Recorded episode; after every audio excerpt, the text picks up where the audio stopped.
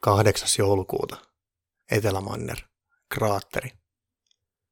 Geologit Sergei Molotov ja Sofia Wilkinson olivat pyytäneet majuri Joshua Powersin mukaansa turvaksi. Powersilla oli ainakin rynnäkkökivääri ja pistooli mukana. He eivät olleet pyytäneet lupaa lähteä tutkimaan oletettua meteoriitin impaktikraatteria. He olivat ottaneet yhden lumikissan käyttöön, mutta eivät kertoneet syytä. Powers tiesi, miten GPS-transponderi sai pois päältä niin, että navigointi toimi, mutta muualle ei signaloitu sijaintia. Lyhyen ajomatkan jälkeen he olivat saapuneet suuren kuopan reunalle. Keli oli kirpeä pakkassaan, mutta valoa oli kohtuullisesti. Heillä oli nyt mukanaan enemmän tutkimuskalustoa kuin ensimmäisellä ryhmällä, joka kävi kraatterilla. Säteilyarvot normaalit, Sofia Wilkinson sanoi. Ota Sergei etäisyysmittari lumikissasta. Venäläinen oli vaiti ja haki autosta kämmenelle sopivan pienen laitteen. Hän suuntasi sen ensin reijän vastakkaiselle jääseinämälle. Halkaisia on 76 metriä. Sitten hän alkoi suunnata kohti pohjaa. Syvyys on 32 metriä. Osaattehan te jääkiipeilyä? Joshua Powers kysyi ja nosti lumikissan kuormalavalta jäähakkuja ja jäärautoja. Sofia ei vastannut mitään, vaan alkoi kiinnittää jäärautoja maastokenkiensä päälle. Miksi emme laskeudu sinne köyden varassa, Sergei kysyi. Hän ei ollut tiennyt, että luvassa on jääkiipeilyä. Hän ei pitänyt yllätyksistä. Köysi on turvana, mutta kiipeäminen on hakuilla helpompaa. Jäisillä hanskoilla ei ole helppo tulla köyttä pitkin ylös, ja alaspäinkin meno voi muuttaa vauhdikkaaksi. Jyrkkää seinämä on ehkä noin 15 metriä. Sen jälkeen helpottuu. Sinun ei tarvitse tulla mukaan, Sergei, majuri Powers sanoi. Ajatus ylös jäämisestä ja ehkä lumikissassa lämmittelystä viehätti venäläistä geologia, mutta hän ei halunnut päästä amerikkalaisia kahdestaan alas. Hän halusi koskea meteoriittiin ensimmäisenä. Hänkin alkoi hapan ilme kasvoillaan survan nahkasaappaita lumirautoihin. Joshua Powers kiinnitti köyden lumikissaan ja heitti köyden alas kraatteriin. Majuri kiinnitti turvaköyden Sergei varusteliiveihin ja sen toisen pään alas menevään köyteen. Tule minun perässäni. Jos putoat, otan kopin. Katso mallia minusta.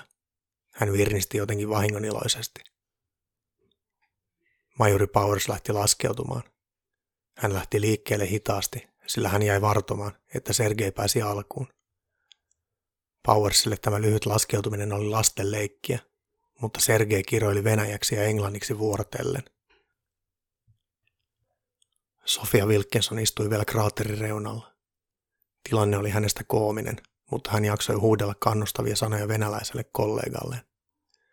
Minkähän takia venäläiset ovat lähettäneet Etelämantereelle geologin, joka ei osaa käyttää jäähakkuja? Sofia itse oli jo opiskeluaikana opetellut vähintäänkin jääkiipeilyn alkeet. Se näytti hyvältä myös CVssä. He pääsivät alas kuitenkin niin, että suurimmat vahingot kohdistuvat ainoastaan venäläisen Sergeen ylpeydelle. Impaktikohta oli jäähän ja lumeen muodostunut puolipallon muotoinen reikä. Itse meteoriittia, tai mikä sitten lienikään, ei aluksi näkynyt alhaalla. Mutta kun he kävelivät reijän keskikohtaan, kirkkaan jään sisällä näkyi kivi, jonka pinnalla kimmelsi outoja sinisiä juovia. Säteilyarvot, Joshua Powers kysyi.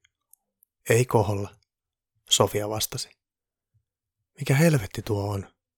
Sergei kysyi. Se on ainakin puolentoista metrin syvyydessä jään sisällä. Nuo siniset juovat hehkuvat kummasti. Osuma jäähän on kuluttanut meteoriitin liikeenergian, mutta ilmakehässä palamisen lämpö on riittänyt sulattamaan jäätä ja meteoriitti on sulattanut reijän itselleen. Siitä muodostunut vesi on pakkasella jäätynyt uudestaan. Räjäytetään jää rikki, Joshua Powers sanoi. Minulla on räjähteitä. Ei, geologit huudattivat samanaikaisesti. No sitten saatte alkaa piikkaamaan jäätä hakuillanne, jotka eivät kestä siinä hommassa viittäkään minuuttia. Jää on kova suoraan kappaleen päällä, mutta tässä noin metrin vieressä on huokoisempaa. Isku on murskannut jään, joten tästä kohtaa voi lapioida, Sofia sanoi. Me voimme kaivaa viiston käytävän meteoriitille sivustapäin, Sergei sanoi. Minä hain kulkupelistä lapiot, Joshua sanoi ja oli jo matkalla kohti köyttä. Ylöskiipeäminen oli hänelle varusteidenkin kanssa vaivatonta. Hänelle tuli tuskin hiki. Hänellä meni vain tovi, kun hän oli palannut kahden lumilapion kanssa, jotka kuuluvat lumikissa varustuksiin. Hän ojensi ne geologeille. Geologit alkoivat etsimään oikeaa kohtaa ja kulmaa tehdä tunneli meteoriitille.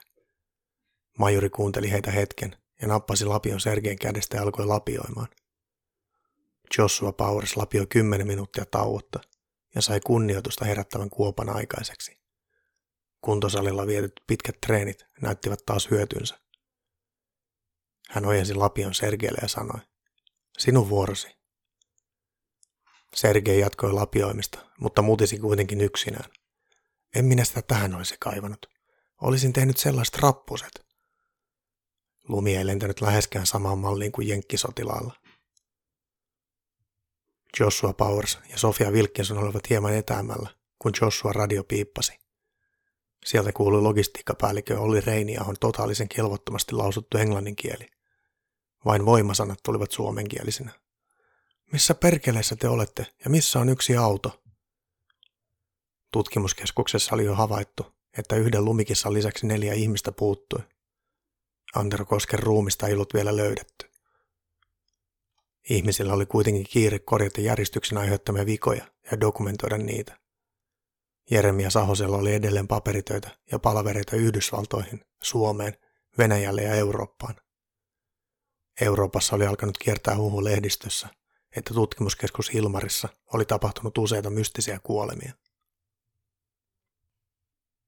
Kolmikko oli saanut pehmeän lumen ja murskaantuneen jään kaivettua pois.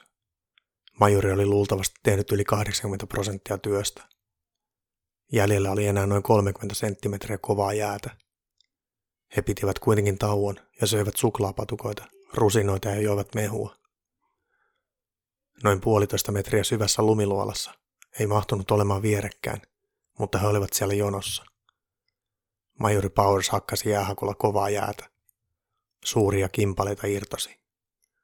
Suuri kivi loimusi joudon luonnottomasti sinistä.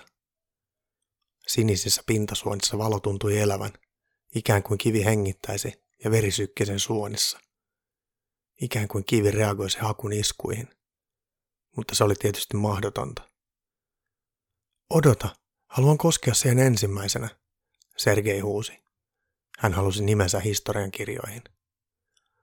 Sopii minulle, majuri sanoi ja ojensi hakun Sergeille, ja pienen ähinän avulla he saivat vaihdettua paikkaa. He olivat riisuneet varustevyönsä, jotta tunnelissa olisi enemmän tilaa toimia. Sergei raaputti hakun kärjellä viimeisiä jääkerroksia pois meteoriitin päältä. Se ei säteile, Sofia sanoi. Ainakaan meidän tuntemamme säteilyä. Sergei oli ensimmäinen, joka sai koskea vierasta elämänmuotoa sisältävään kiveen. Sitten hän sai voimakkaan amerikkalaissotilaan iskevän jäähakun takaraivoonsa.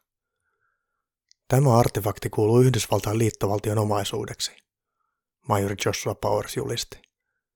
Pitikö sinut tappaa hänet? Sofia kiljasi kauhusta ja järkytyksestä.